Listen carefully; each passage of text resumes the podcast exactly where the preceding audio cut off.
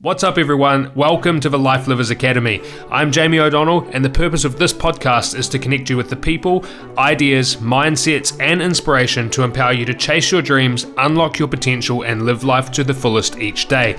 Get ready for some inspiring conversations and incredible insights from people who are out there living life, having fun, and dominating their chosen path. I appreciate you tuning in. Now, let's get this episode underway.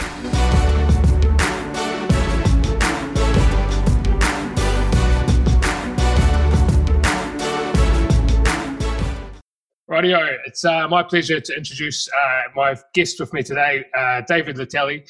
Now, many of you will probably have heard of Dave through his uh, work with Brown Buttabean and the BBM Motivation Group, but uh, Dave's story is quite phenomenal.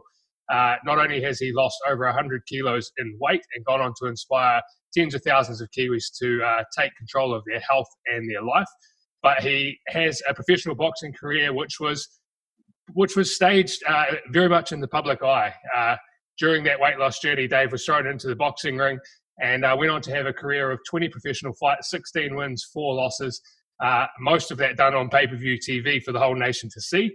During that time, he lost that 100 kilos and started Brown, Bean, uh, Brown Buttabean Motivation.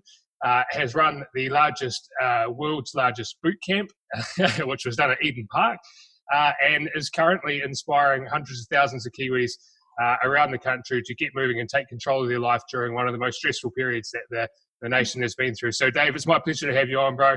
I've followed your journey for a long time. You're an absolute inspiration, and uh, I can't wait to, to chat to you and, uh, yeah, dive into some of the mindsets and some of the experiences that have led you to where you are today. Hey, thanks, Jamie. That was one of the best intros that uh, has ever been done. You've obviously done your research very well. So, I, I, it's look, it's great to be here and, and share. And if my story can uh, reach some new ears that haven't heard of what we do, you know, it's, it's a blessing.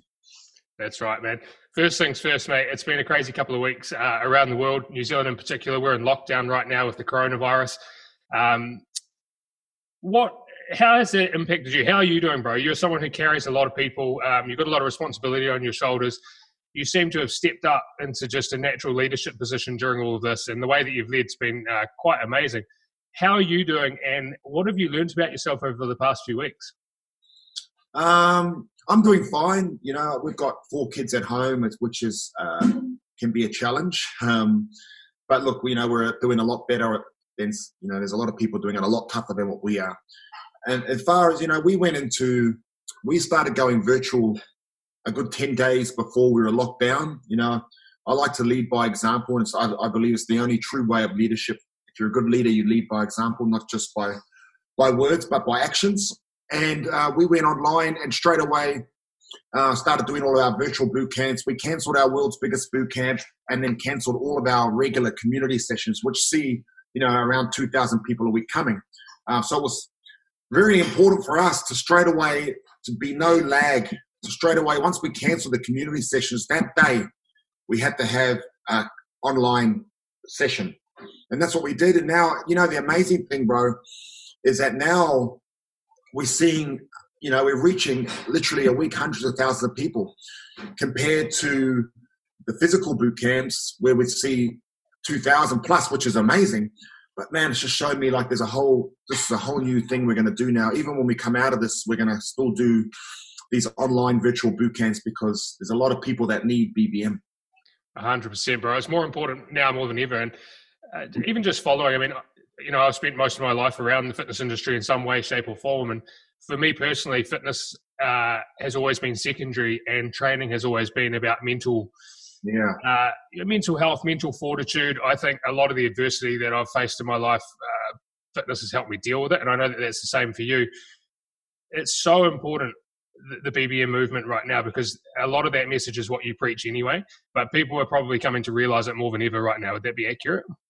Hundred percent, man. You know, when we went into this, there was a lot of people were really, you know, obviously really sad and upset that because not the exercise that people were going to miss, it was the connection.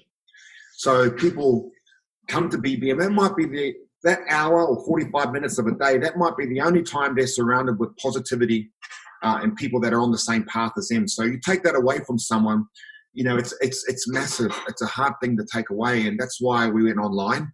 But what we talked about was, look, this is what we've been training for. our training is yes, uh, exercise is our vehicle, but everything we teach while we have people there, it's around mindset. So an, an example of it's a really our finisher, the finisher of the session is always really tough. And we say yes, it's hard, but so is life. You know, life is hard. That's why we train the way we do. So the message that got sent out from us and all me and my team leaders is this is moments like this that we're going through right now. This is what we've been training for.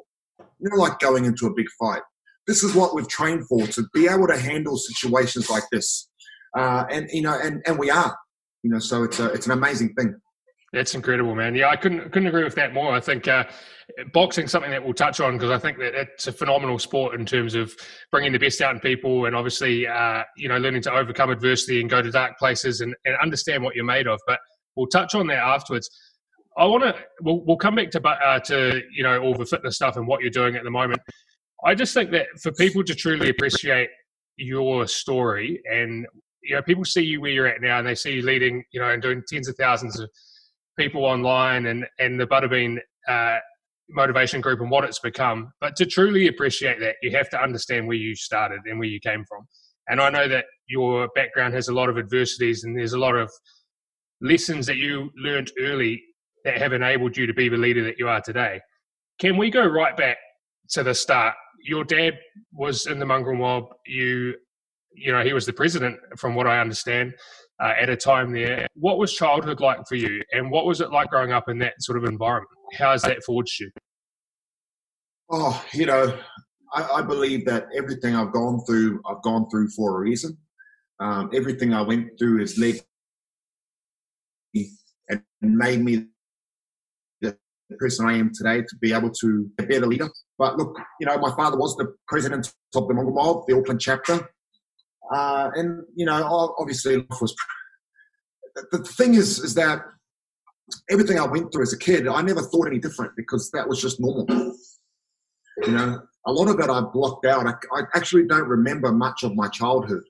The first memory, the one thing I really do remember from the days of my dad in that life when I was young was when my our house got raided uh, when you know uh, the police came and they took all of my Christmas presents. Me and my sister, my late sister Vicky, um, they come over and they raided our house and took all our Christmas presents. So that was my first memory of the police.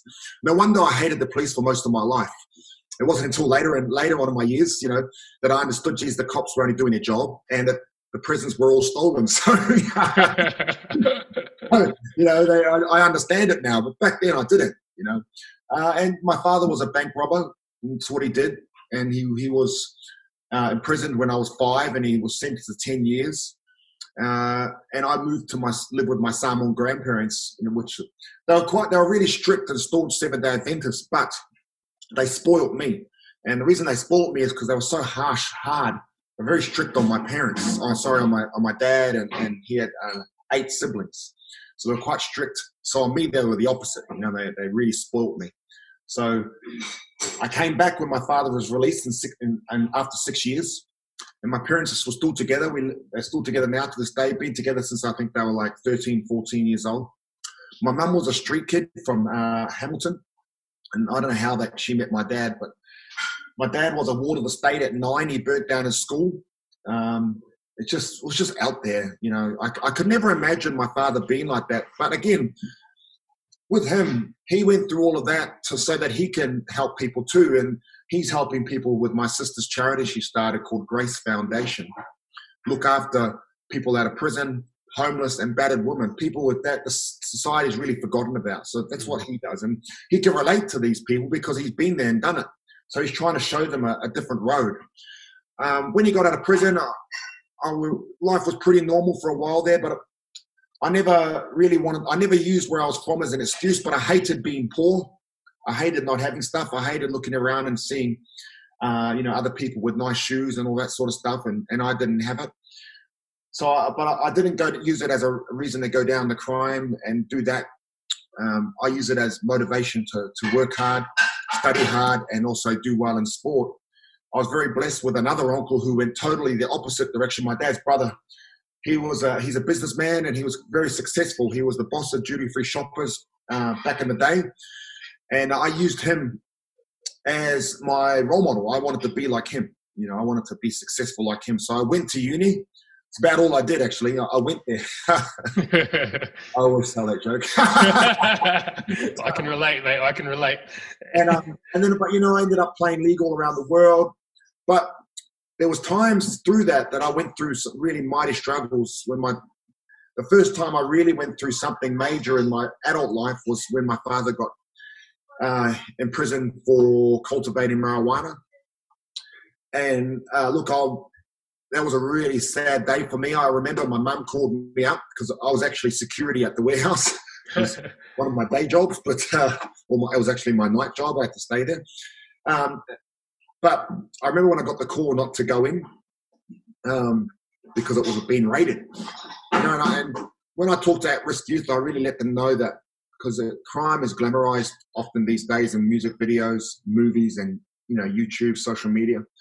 So I try to let them know the other side of crime and everything it took away from me. You know, the pain it caused me. Up when that happened, I understood at 21 years old. I understood the repercussions of what was happening. Uh, I understood what it was going to mean to my mum and to my two younger sisters. So I ended up going right off the rails. Um, I quit uni. I quit my job, and I ended up living in a tinny house in Mangere with my cousins. There was heaps of us there, um, and that was where I was. And I was just fighting all the time, just drinking and doing anything to survive. You know, just literally doing whatever I could to survive.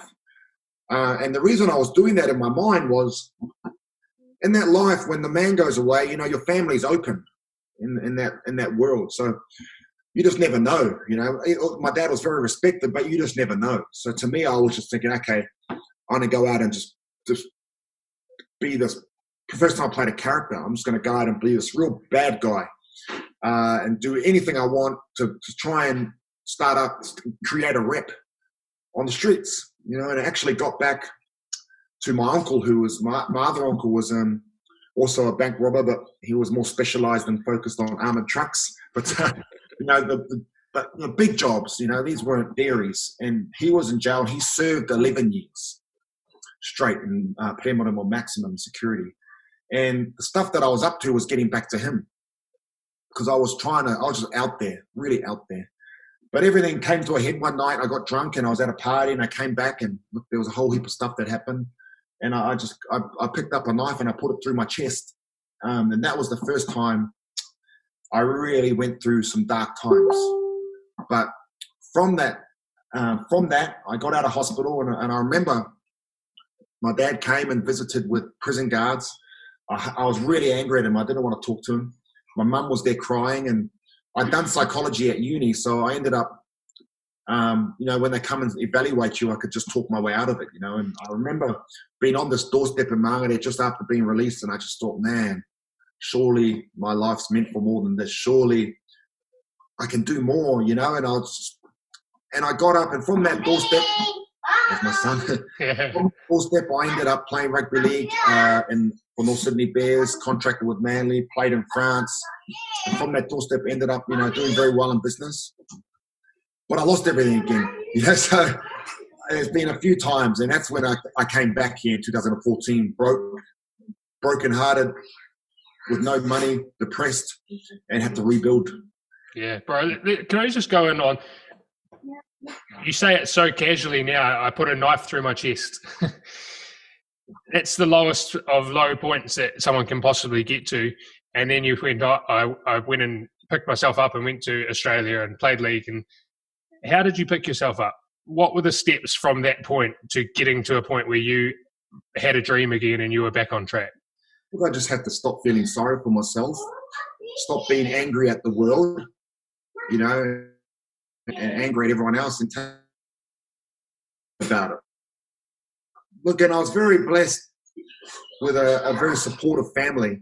Um, you know, my uncle that I talk about, the successful one, he was over in Singapore at the time that all this was going down. And I couldn't be contacted. We had no phone. There was no cell phones back then. If you know, um, so I was pretty much uncontactable unless you come and see me. So he sent his son around to the house, to this house where I was, and I don't forget it. The son, who was, you know, obviously they were doing quite well, so son had a cell phone.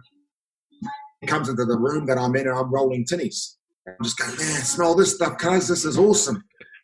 and and um, and he puts his phone me on the phone with his dad, and his dad just said, "Look, pack your bags. You're going to go to Australia and live with your um, aunties over there." And I said, oh, "I've got no passport, uncle."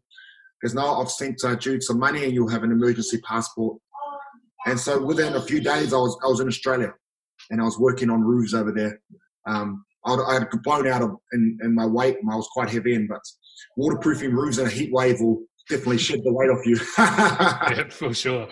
And so that, that change of environment, uh, that must have been a huge part of it, right? Getting out of, because it's very hard. I mean, speaking from my own experience anyway, when I've been stuck in ruts or had bad stuff going on in my own life, when everything around you is the same, it, it makes change awfully difficult. How important was that change of environment and to get on and, and get into that next phase? Yeah, it was a big part of it, you know. Yeah, I mean, it was it was the major thing for me. I was that's why I was saying I was very lucky to have a, a supportive family that could do that for me, because you know if I'd stayed there where I was, uh, I would have been uh, in jail or dead. You know, yeah. and there was, like I said, there's a reason, and for me, it's you know it's God's plan for me because there's been a few times where look where I where I'm from and the stuff I've been through, the stuff I've done. Uh, there's only one reason I'm not dead or in jail, and that's to help because I'm meant to be here to help others. You know. Yeah, well, you're doing a good job of it, mate. it's uh, it's crazy. It's hard for someone to to truly understand that, but I think it's so important at the moment, in particular, for people to understand that no matter how low you how how low how bad things seem, that there's a way out. For that person that's out there watching, like there's going to be a lot of people in our communities and, and in our country over the coming 12 months that are going to endure some probably hardships that they haven't been through before. You know, unemployment and stresses, you know, domestic violence has gone up and stuff like that. What I'm trying to just get, get really tangible advice for people because a lot of the time people see people like yourself who have stepped out of those things and they go, "Oh, he can do it, but but I can't," or yeah, yeah it's all good for him, but but I'm here. And what, what do you say to those people, uh, you know, who are either going through a tough time right now or are going to endure a tough time? Those first steps how do you mentally prepare yourself? How do you make the shift to, to start on a new track? Like i know that you deal with people in this situation all the time when it comes to weight loss but when someone's at the lowest of lows and there doesn't seem like there's a heap of hope and things are stressful mm. what what are the first steps bro? Man i'll, I'll use an example a real life example of someone i've helped and you know we've helped a lot of people. Um, and first of all if i can do it anyone can. You know you've just got to be willing to do it uh, because it's possible, and we've shown that. But there's a guy called Phil. Um, you may have followed him on Instagram. He's a friend of mine, very good friend of mine. He was 295 kilos. 295 kilos, almost dead. One foot in the grave when I met him. I'd see him for a, a day, and then I wouldn't see him for a week. He'd be in hospital or at home, elevating his leg. Had a massive lymphedema, a massive lymphedema in the, in his uh, in a in a quad, and he couldn't hardly walk and he'd, he'd always have cellulitis. So the thing with him, when, when we really got serious in this journey, and he saw a, a guy that I was helping called Luke, who lost 80 kilos in a year. But the weight loss is a part of it. That's the wow factor, you know. But it's the whole life change, you know. He he's just got married. This guy Luke just got married, beautiful wedding. Um, he's spending time with his family, obviously a lot more now. But before uh, before he met me, he, he, he fell asleep at the wheel and, and, and rode off his car because he, he wasn't sleeping at night. He had bad sleep apnea. So he saw the work I was doing with Luke and he asked me if he can join us. This is Phil. So Phil joined us, and before he did, I said, "Look, bro, this is the most important thing I told him is you've just got to start. So we got to start. That's the first thing for anyone here. You just so got to start. Whatever it is, just find the smallest thing that you can do to make progress and get that momentum. Is momentum's a big part of it? Stop thinking about it. We all think too much. You know, I'm going to start today. I'm going to start tomorrow. I'm going to start next week, next month, end of the year. I'm going to start in January. Just start. You know, don't overcomplicate it. There's, you know, we've got the amount of people that I've gone to visit in hospital. The family will ask me to come visit them. They'll give, they'll give anything. They'll give anything to ha- to have an opportunity to go back in time and start. We all say it'll never happen to us until it does. You know, so the thing is just start. Now the next thing is staying consistent. So once you start, it can just be walking to the letterbox. It can just be um, just moving. You know, just doing something. Just going in the direction. If you're looking, need a job. You know, looking for work. Just start doing something. okay, going heading in the right direction, then stay consistent. Don't give up. You know, and understanding that consistency is about yeah doing a little something every day, but it's also understanding that you're going to go through some tough times, and life's going to happen, and you're going to fall off the wagon. It's 100% normal. We are all going to fall off the wagon. Something in life, it's guaranteed. If it happened, it hasn't happened yet, it's going to happen. Something in life is going to happen tough to you, and you can use that as a reason to stop or as motivation to keep going understanding that falling off is perfectly normal. Don't beat yourself up. You know, how many of us in the past on just in a fitness journey where something we've had a bad day or we've had a bad meal and we throw everything out, you know, throw our toys out the cot. You know, all you got to do is you fall off the wagon, you jump straight back on. That's consistency. You know, and forgiving yourself. Don't beat yourself up. You know, this this world's hard enough without beating yourself up. You know, that's a huge part. That's a huge part of it right there. I think that's a that's a skill in itself is the ability to forgive yourself the ability to to not let something that's happening in the moment become something that happens again tomorrow and the next day and not let that spiral out of control i know from a weight loss perspective uh, you know when you're coaching people and stuff obviously getting people to just understand that yeah to, to set realistic expectations for themselves that they're not going to be perfect all the time but in life in general, that ability to forgive yourself and be kind to yourself is massive because we're our own biggest critics, right? And that inner dialogue is what stops so many of us doing anything. Yeah, Mike King calls it the inner critic. And the inner critic in us can get louder and louder and louder if we let it, you know. So this the third, this brings me to the third point is about surrounding yourself with positive people. So that's so important. You, and I said this to Phil. Okay, so Phil was doing his journey. He was coming to our boot camps, but he wasn't losing any weight. Nothing was changing. So I said to him, bro, if you want to hang around with me, if you want to do what I do and be in my circle, anyone, any one of your friends, your so-called friends that are inviting you out to drink, inviting you out to eat rubbish, knowing you're nearly dead, you need to cut them because they're not your friends. And if they are your friends, they'll support you. Very important. I said, if you want to hang out with me, cut those people. And he did, and he's lost over 100, nearly 150 kilos now. Yeah, his story is incredible. I followed his story. I know that he was in the boxing ring recently, and yeah. I don't know, mate. There's something about when it's played out in public like that. I just have so much admiration for him and for what you guys do. Um, yeah. You know, to lose the weight is one thing. I know personally what it's like to lose that weight and what it does for the rest of your life. But to then go and step, have the confidence, the drive, the tenacity to go and get in a boxing ring is a whole nother level, and that just shows what you're doing for people uh, in terms of the mental game, mate, and and the drive and the, the new zest for life that you're giving them. Yeah. Yeah, man, it's just the way we live. You know, that's our last point always for anyone out there that's listening is no excuses. No excuses. You know, it's our mantra. You know, that's what that means. X, you know, it's, it's, it's easy to let excuses get in the way, you know, and it's easy to say no excuses. Another thing to live by. The way we live by it, and this is what all we all need to understand is by having a very strong why, uh, purpose. It sounds airy fairy, but geez, it works. You know, for me, when I was going through everything that I went through, uh, you know, when I moved back in 2014, I just thought of my kids all the time, all the time. You know, literally, when I when I when I was going through the early days, I wanted to drive into a pole every single day. I just hated my life that much. I couldn't believe how ma- how how how I managed to stuff things up so badly. But I thought of my children, and I thought of getting them back. I didn't have them with me at the time. I have them all back now, and I thought about being a better example. You know, and that's what drove me got me up every day to go train and got me out every night to go train and, and, and kept me from doing something silly. Yeah, that's incredible. Let's touch on the why because I know that that's an important thing uh, across the board, not just health and fitness. When you're starting a business, when anything, when things are tough, you need to be able to draw on the reasons why you're doing it. And if if those reasons are surface level, that's generally why you throw it in. How what is there steps that you teach people in terms of act or questions that people should ask themselves to actually get to that why? Because that's again a concept that you hear thrown around a lot. Yeah. Um, and people go yeah i know i need to have a why but they they never get that level of depth. And it's often people who've had their back against the wall who have felt what it's like to have everything stripped away from them who who grab onto a why more than others.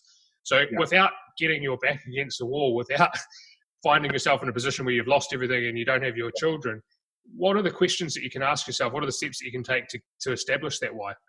Man, it's for me. It's, it's quite simple. What I get my team to do, I, I get them to write down on a piece of paper some, some really meaningful things to them, and then you try and choose one, if you can. And it will be hard to choose the the one thing that means more to you than anything, you know. And it's and it's it's quite a hard thing to do. Some people might have to do two or three.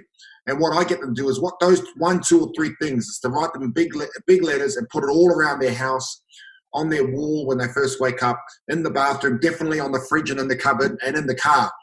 You know, and seeing it, you're seeing it all the time. So when you wake up in the morning, you're feeling sorry for yourself, you're sore, life sucks at the moment, and you look up and you see what that whatever it is. And it's also understanding that everyone's different and it's not a competition as to who has the best why. You know, so, so some some of us it won't be our children, you know, and that's okay. It's it's it's you. It's whatever it is for you. So and a big, also, a big part of that. Sorry to interrupt you. A big part of that, from what I'm hearing, is honesty. The ability to be honest with yourself. Yep. Not not coming up with a why that you think people want to hear and doing it for external reasons, but the shit that means the most to you is important. Yeah. Hundred percent, man. And, and you know, look, it won't always work because we're not perfect. No one's perfect. So it won't always work. But if it is your why, it should always get you back on the wagon straight away. If it is. If it's not, okay, if you look, if you're falling off the wagon and you look at something you've written down that's meant to mean something to you and it does nothing, you got to go back to that piece of paper and rethink it. hundred percent. Mate, let's talk. Let's talk about your journey from coming back from Australia and into boxing because I'm a huge boxing fan. I've always been a boxing fan. That's how I first uh, came across you. Was your first fight? I think that, that was televised. Um, I've had a couple of corporate fights. I've been around boxing. I know how intimidating it is to get in the ring. I can't imagine stepping in the ring at the weight that you were at on national television. That takes a lot of courage. Can you talk me through that journey from coming back from Australia? I know that you had some difficult conditions. You came back, you weren't in a good state. Um, you know, you were overweight, about 220 kilos, from what I understand. Uh, you ended up sort of sleeping on a family member's bed that you didn't fit on. There's an amazing story to that, and uh, in that process, you took the opportunity that was given to you to take a, a lifeline that was through boxing, uh, and realistically, that's a big part of why you're here today. Can we talk about that journey because it's one that puts makes the hairs on the back of my neck stand up? yeah, man. I mean, I wasn't the best boxer, but I definitely done the best I could, and it was a good the story of you know my story is a good advertisement for boxing because it shows that you can turn your life around. Because boxing boxing gets a lot of uh, bad rap sometimes, but you know you can genuinely turn your life around through boxing. The way I got into it is I was in Germany. Dave Higgins, I grew up with him. He was a good friend of mine. Uh, my, one of my best friends. He knew how I was, how down I was. So he was Joseph Parker was fighting in Germany. So he asked if he goes, Dave, do you want to come to Germany? I said, of course. You know, it's a free trip. And he goes, well, you better train hard because I'm not paying business class for you to go to Germany. Because when he brought me back from Australia, he brought me over a business class because I could I couldn't fit in economy. So I tried, and all I was doing was walking. I started walking twice a day, you know, and stopped drinking fizzy drinks and and, and stopped eating rubbish. Uh, I got to Germany, and over there, the head of German boxing, that you know, they were just never seen a large tattooed islander with a shaved head before, so I was a bit of a spectacle there, and they, they dragged me through this audience like at the weigh-in, like I was a, a prized elephant by the trunk. They threw me on the scale, and I was excited because I didn't know what I weighed. Every scale I jumped on just said error back home, you know. So I jumped on, and I was 178 kilos, and I was over the moon. You know, I was so happy. I was, you know, like doing these ones on the on the scale, and everyone else was just going, "Man, you're so fat," you know. And they're just laughing at me and I was going on the man, on the man, like, you know, stuff you see on YouTube, you know, with the boxers. And that's when Dave had the idea, man, he goes, that's what you're going to do. That's what you're going to do for us. You're going to come back. It'll motivate you to lose some weight. We'll chuck you on a card. You're just going to play a character, play a, play a bad guy, basically. Just be the most arrogant boxer you can be. You know, talk about yourself in the third person. You do whatever you want to do. You know, and they came up with the name Brown Buttabean because there was a a white boxer, quite a famous guy in America called Butterbean. Big fat and white, and I was big fat and brown. So they called me Brown Buttabean. And um, look, that's how it started. And they threw me on that card, that first fight. I ended up weighing 168 kilos. But I was, uh, look, you know, I played the character to a T. And I got a lot of hate from it because it was quite publicized. Uh, I was getting death threats all the time. You know, people would say I'm a, I'm a disgrace to all Pacific Islanders and Maoris. You know, the worst one I ever got was someone said they'll send me rope to hang my family with. And what you got to understand is when this was all happening, I was depressed. Didn't have my kids. I was living in a I was living in a community home at this point, on a mattress on the ground, and I was getting all of this hate every single day, and um, I got into the fight. I ended up I ended up winning, and because of the stir I caused, Duco were quite happy, and they kept putting me on. So, but I had to keep one upping every every performance, every press conference. Because look, Joseph Parker is the main attraction. So if I just do nothing, I won't get any coverage. You know, and, and I understood. I didn't know I was going to be doing what I'm doing now, but I understood I needed coverage.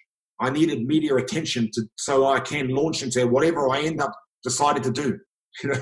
How did you get out with the public scrutiny? Because I, I remember that very vividly. I remember watching you, uh, and some people loved you and loved the circus act at the beginning, and it got as it as it went on, people the respect grew because people saw your journey unfold in front of them, and it was impossible not to respect you towards the end, no matter where people started. But when you're getting death threats and you're getting more negative feedback than positive feedback, how do you cope with that? Because I reckon I know from personal experience and you know from looking out there that one of the main things that holds people back is the fear of uh, embarrassment, the fear of looking stupid, the fear of putting themselves out there. People literally sit on their dreams for their entire lives because they're scared of being judged by other people. Mm. Uh, how did how did you cope with that? Because you put yourself out there on the biggest stage possible. It was televised live professional sport, and you said it. You you know the, the, initially it was a circus act, and you had to play a villain, and you pissed a lot of people off, and and you copped it. Yeah. How did you get How did you get through that? Man, I just used it as motivation. I used it as fuel, you know, and I, I you know, it made me angry. You know, reading the comments. You know, it was hard, and it was especially hard for my my parents and my sisters. You know, to read the some of the it was just really bad comments, but you know, when I go back and I watch now what I was doing, it was pretty out there, you know, so I don't blame people for doing it, but I used it really, and that's why I say to everyone that never use it as a reason to stop. You know, use it as fuel to keep you going. It's a massive point right there because I think so often, particularly in the personal development industry and things, everything's positive and rosy, and people are always talking about positive thinking in that. But there's power in anger when it's mm. used right. It's yeah, destructive when it's used wrong, but when you can channel it in the right ways, it is the fastest way to get somewhere and to do something good. And you've done that. So that's an incredibly important point. Yeah, man. I just I used it to just push me, keep pushing me. And look, again, it comes back. I had a very strong purpose, and my why was really strong. And so, you know, I just used it to fuel the fire. I said, okay, yep, yep, I'll show you. I'll show you. I'll show you all. You know, I, I and look, I had no idea. I had no idea what I was going to do.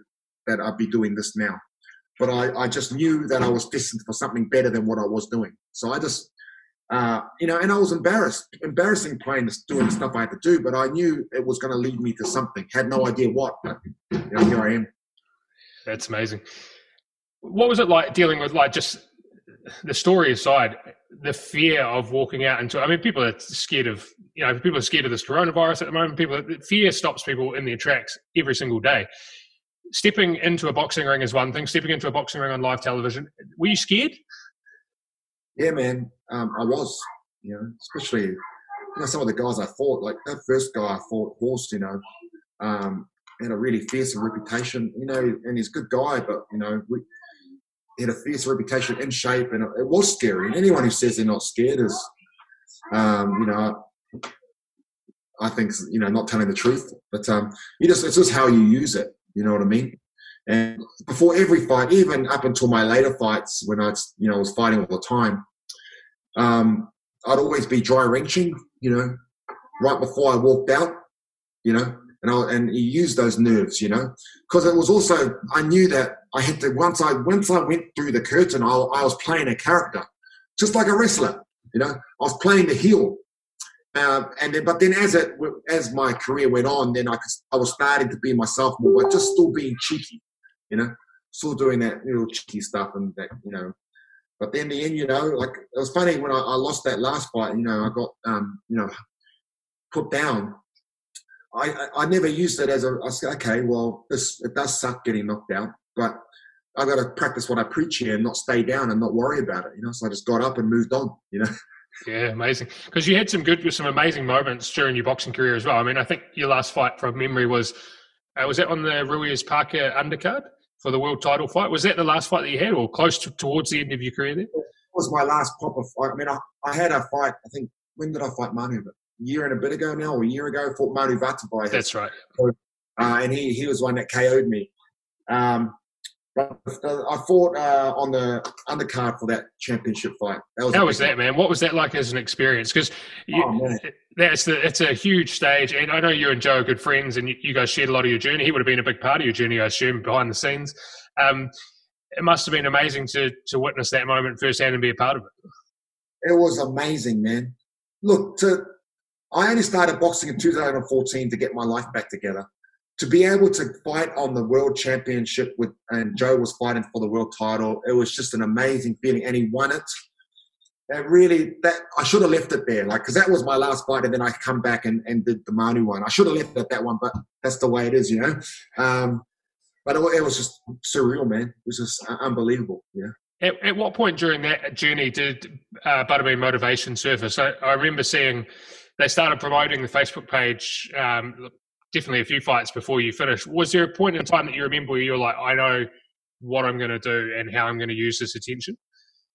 Uh, not really. I started the BBM page, Buttabean Motivation, early in the journey, uh, maybe two or three fights in to the career because every time I was fighting, I was losing weight. So, I mean, I didn't stop working, man. I was like training all the time. I was never having an off time. So I fight and I'm straight away the next day I'm training and I'm still watching what I eat. You know, I'll have a treat after the fight and enjoy myself, but straight the next day I'm back on it.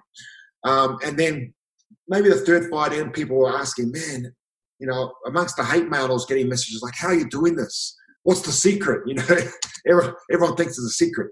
But um, so I started up the group BBM on Facebook as a private group. It's still private now as a place I could be myself because in the public eye and all my other profiles, I was being an egg and I was being an arrogant character. Um, so I started that page so I could be myself. And that now has, I think, uh, nearly 14,000 members and it's still private.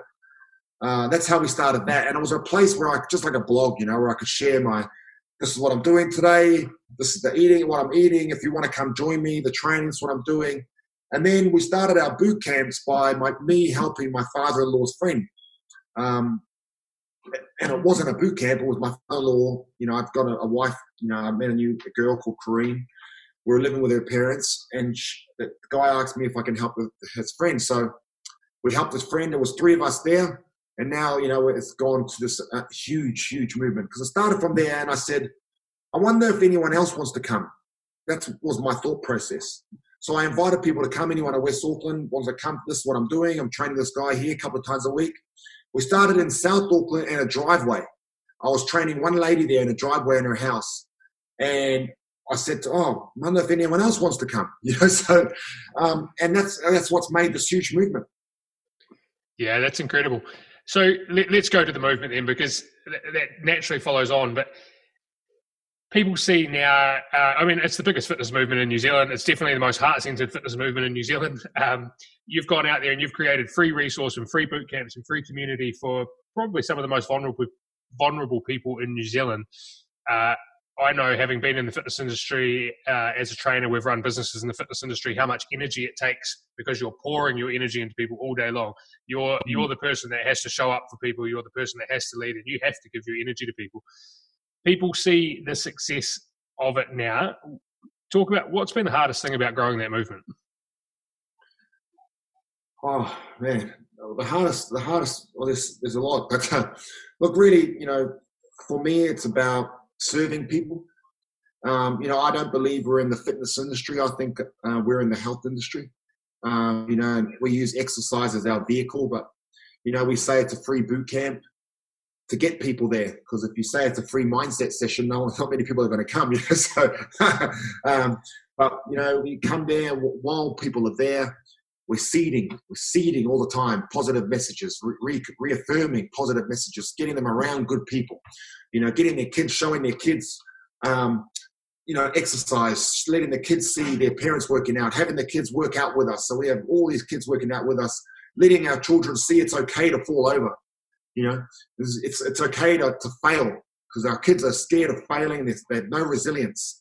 So we're, we're building that in them. And, the hardest thing for me to build to where we are now, um, it's just you know, like you're saying, you know, doing it every day. You know, and you you give so much every day. You're giving to people, and it's not just with our physical boot camps. It's online. You know, I'm very accessible, and you know, I'm contacted all the time about issues and people. You know, from people that um, you know suicidal to, to people with no food and no money.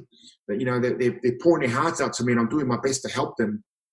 That's hard and it's especially hard when you're also going through your life and you know you might have, be having a bad day and you've got issues in your family but you still got to turn up and you still got to lead others and you still got to be positive for others the way i ran that for me was just being um, you know admitting it you know and talk about it and i'll admit that geez you know today has been really hard for me so when we do our boot camps we'll, we'll, we'll start with a little bit of a talk where we, we talk about what we're going to do and we welcome our newcomers and do the best you can when we're training, we're seeding the whole time.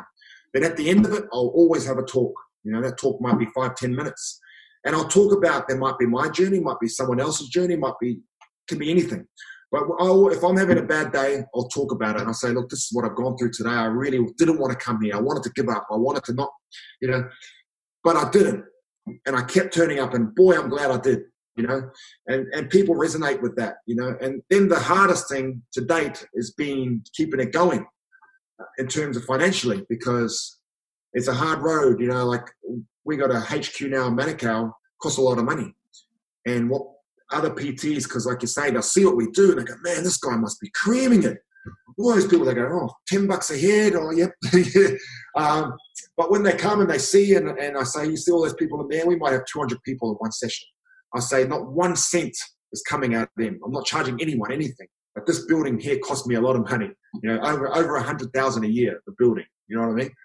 Um, and people can't can't get their head around that. You know, so that's the hard thing for me is getting getting funding to keep our movement going and for to also you know feed my family.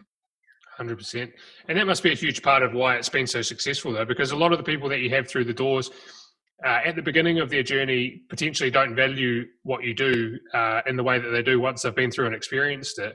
And so, if there was a ten dollar per head, how much of your uh, client base would turn up in the first place?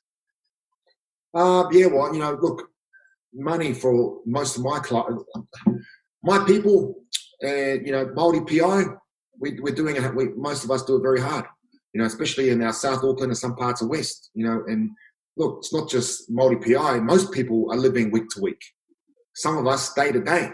You know, so to spare ten dollars, you know, even though they might go and spend it on takeaways, to, to, to spend it on fitness, you know, I think it, it would have been a big obstacle. So what I'm trying to do is take away and strip away the obstacles. You know, um, and look, there's you're not gonna you're not gonna have everyone stay with you, but people who really buy into it and believe in it um, it works if you do, you know, and, and it's we've created what society is missing these days. You know, maybe this will bring it back with what we're going through now, where you know the old saying, "It takes a baby to uh, takes a village to raise a baby." You know, you, had, used to have the whole family helping a lady to raise a baby, helping the family. That's gone because everyone's worried and just trying to grind for themselves to, so you can survive. You know, you got both parents working long hours. They come home. Last thing they want to do is cook a, cook a healthy dinner to sit at the table with family with the kids. You know, that's gone. What we've done is brought that back where we've we belong to something positive. You know, like a like a village in the islands or, or a marae here. We just belong, and it's positive. So that sense of community is a, the the pillar stone that keeps this whole thing together. Right? That's what because there's a strange bond or a strong bond that is built through exercise. Like you walk into a boxing gym once you've been there for a while, that's like the best camaraderie that you can get. Same with a rugby team. Same with there's something about physical fitness and sharing those that yeah. that experience together that creates an amazing group of people. Um, and so that community has been the most important part in this, and that you've you've managed to keep it front of mind the whole time. Like you, you, it's very hard, especially when you're trying to build a business and you've got all your financial stuff that you've got to worry about to not go towards monetization. Like that's an incredibly hard thing to do. And so you have managed to keep it community focused the whole time, which I give you massive respect for. How can people help out? Like eh, eh, moving forward, what are the goals for BBM? Where, where do you want to take it? What do you? I know that this last couple of weeks will have been a big reset, and you've probably got new ideas and potentially a new direction for things. But what are your goals um, over the coming couple of years? Look, we want to be the the cornerstone of health for our people in uh, in South Auckland, especially. Um, but but everywhere, what we what we do should be everywhere. So we want to have HQs everywhere, you know, in New Zealand. Uh, so what we're doing to, to do that is we need obviously funding. So um, what I realize is, you know, when I'm going to these funding meetings and asking for money, it's hard for these people when they look at me. Just they look at me and I turn up just from a boot camp, you know, and they'll see and um, you know they'll see a brown guy helping other brown guys, you know, other overweight brown people. That's what they'll see. So, are they going to give that person, you know, a million dollars or whatever, you know, whatever you're asking for, ten thousand? So it was a lot harder. And then they asked for data.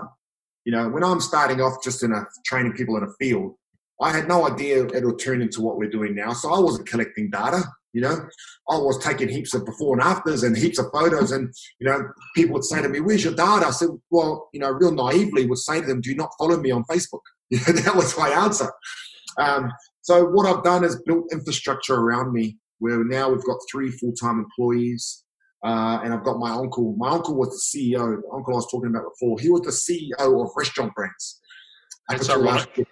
Yeah, no, it's a laugh. It was so funny. He was the CEO of Restaurant Brands, which is KFC, Pizza Hut, Carl Jr.'s, and, and uh, oh, geez, that was funny. And he's seen the light now, and he's working for us full time. And he's now really steering the ship. So I got a full time chief executive for free. You know, he's just doing stuff that makes his heart and soul feel good. So he's really steering the ship, and it leaves me to be on the front line with what I'm doing, trying to keep keep our brand up there. You know, keep trying to get in the media, um, and that's sort of my role. And we've just developed a course which will be NZQA approved to train personal trainers how to do what we do because it's not the exercise. You know, it's it's it's that's only our vehicle. It's everything else, the culture that we do. So then that that way we can then spread. That's that's awesome, man. That's fantastic. It's so funny that your uncle has gone from because you're quite outspoken. Obviously, you're in a, a, war against fast food groups in some way, yeah. shape, or form. Um, it's ironic that you've got that insight in your business all of a sudden. That must be beneficial. Yeah, it's funny when he got the job because he kept it quiet, and I said to him, "You're going to have to start paying me hush money now. I'll stop rubbishing you guys. You start funding me some money." but, uh, hey, well, while we're on the health and fitness stuff. Uh, right now is the best time ever to be prioritizing your health and fitness. Um, yeah, there's a lot of stress and a lot of uncertainty, but there's no ability to go out and get takeaways at the moment. There's uh, not not a whole lot of activities to distract yourself with. We can't go out and socialize with our friends, and so there's a lot of people out there who will hopefully listen to this or come across your message during this time, who um, have potentially put off their health and fitness uh, and sacrificed it for work, and family, and everything else. What what are the having worked with so many people now and seen so much, what are the steps that people should take in order to actually get on top of it? Because health and fitness is something that people want, everyone wants it, but very few people actually go and make meaningful change in that area. It's hard. And like you've said, there's no, there's no, uh, there's no shortcuts, despite the industry trying to market that all the time. So based on everything that you've learned over the last few years from your own journey and from helping you know thousands of people transform what are the first steps that people should take to really prioritize their health and and actually get some results yeah man look this is the perfect time it's the perfect environment actually because there's no takeaways open and it's hard to go to the supermarket and dairy you know you got to line up so you want a peanut slab which is my favorite peanut slabs you want a peanut slab you got to be willing to go and line up so uh, you know i don't i don't want it that bad so now is the perfect time. And, and I said to a lot of people, you know, come out of this isolation better than you went in, you know, for, and setting, setting a goal, an, an achievable goal, you know, through this isolation to come out achieving it. So for me, it was being, I never stretch. It's a bad habit. I, I haven't stretched properly since I played rugby league a long time ago. So I never stretch. I don't warm up. I'll, my warm up is I slam down some shots of coffee. I go in, I smash training, and then I then I never warm down, never stretch, straight to the cafe, and then I complain I'm sore. Uh, so my goal was to be able to come out of this uh, being able to touch my toes. So I started up, a, got sent one of a good friend of mine who knows I don't stretch, and Nikki's her name. She sent me. She also knows I love a challenge, and she knows my attention span is not very long. So she challenged me to be able to touch my toes. Then she sent me a five minute yoga video uh, to, to, do every day. And, um, you know, in five days, I touch my toes. I can get my, my forehead to touch my knees. Um, so I set that little goal, you know, and, and, and challenged myself to do it. So for anyone out there that's looking at, okay, now I want to use this time, I, I've got to get healthy. I know I do. Like I said before, just start, you know, stop thinking about it. Don't overcomplicate it. Go for a walk, you know, around your block, you know, go for 10 minutes, walk for five minutes and turn around, come home. You know, then start start building on that bit by bit. A lot of us we go too hard, too fast. You know, you would have seen all the time in, in, in the um, fitness industry. Everyone's all about it when they start, and then it fizzles out. You know, you start slow, build on it, build on it, build it. It's taken me five years to get where I am. So just start. That's the main piece of advice. Use this time to come out of it. Look, this, we're all stressed. We're all stressed, and we all the uncertainty of if you're a business owner or if you're an employee, we're all stressed about it. That stress is not going to go away. It's still going to be there. So you've got to prepare yourself physically and mentally, more importantly, to be able to come out of this and handle whatever's out there waiting for us. Because it's going to be there regardless. You can either uh, come out of this stronger physically and more mentally, or you can come out of this more unfit and more mentally weak. Yeah. So it's that saying that Oprah said, you know, there's you, a moment, and a choice. You, a moment, and a choice. Which choice is going to be, you know? I couldn't agree with you more. On the mental side, I mean, because I think the mental shift's the biggest one. We've already touched on that. What? How do people? How do people build that mental strength? How do you how do you shift your mindset? I know that naturally, when you start to lose weight and you see results, the mindset shifts, but there has to be a shift in mindset first. What's your yeah. advice around that? Well, we we we use it around training. So even for our beginner sessions, you know, we have beginner sessions eleven o'clock every day uh, Monday to Friday. And what I'm saying is, every time you don't give up, you get a little bit more mentally tough. You know, every time you don't give up, and that's that's all it is.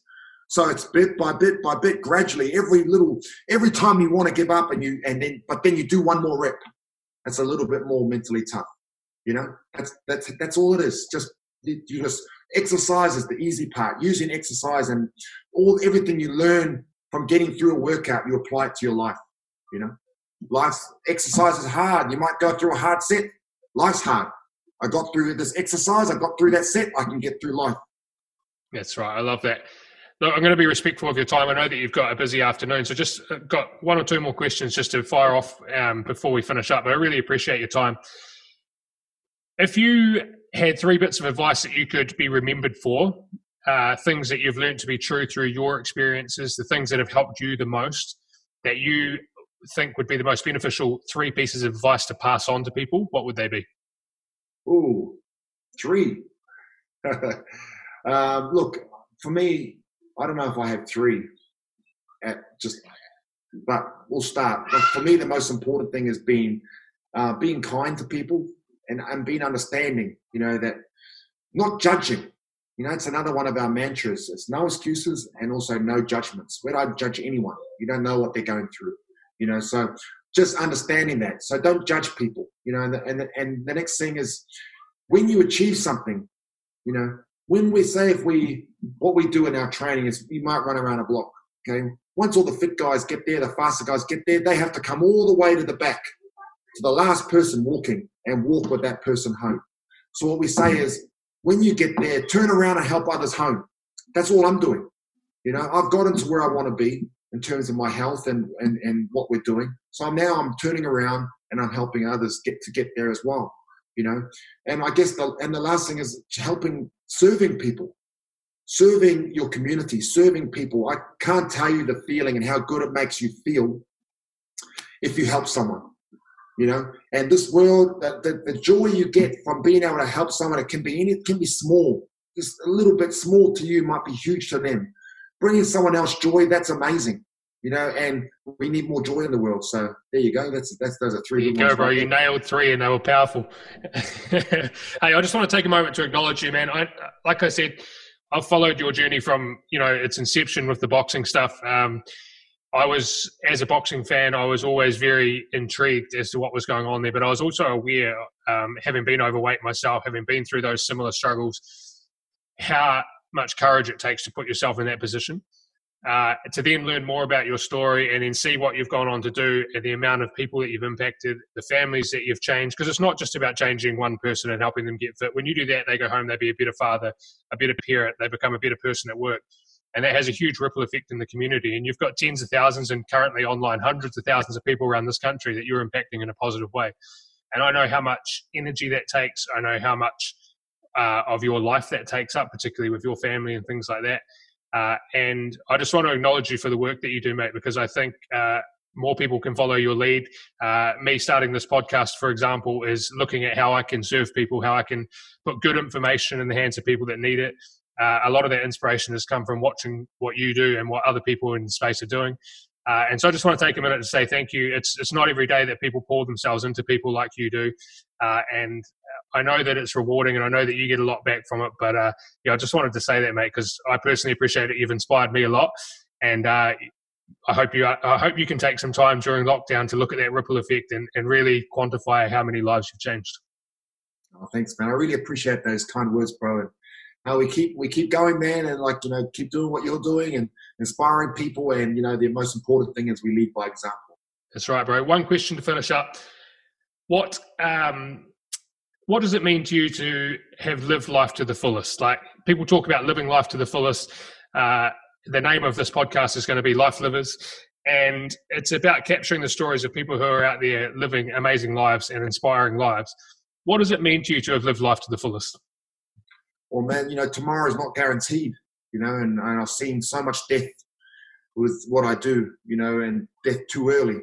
So for me, living life to the fullest is making the most of every day, obviously, but enjoying your loved ones, you know, because, you know, we lost my sister to cancer. Um, you know, it's, I've been thinking about her a lot, you know, and we'll never get those moments back, you know, that we had. So make the, for me, living life to the fullest is making sure you enjoy your loved ones, you know, and tell them you love them and spend time with them. And I'm hoping, you know, that's one of the biggest things I'm enjoying out of this isolation is sitting down at night and having dinner with my whole family and enjoying time. You know, that's, that's the most important thing for me. Fantastic. Dave Letele, everyone. Thank you so much for your time, man. I really appreciate it. I know how much you've got on your plate right now, bro. And uh, yeah, I just really appreciate you taking the time. I could have sat and talked to you for hours. Thank you, brother. Much love, bro. Much respect. Thank you.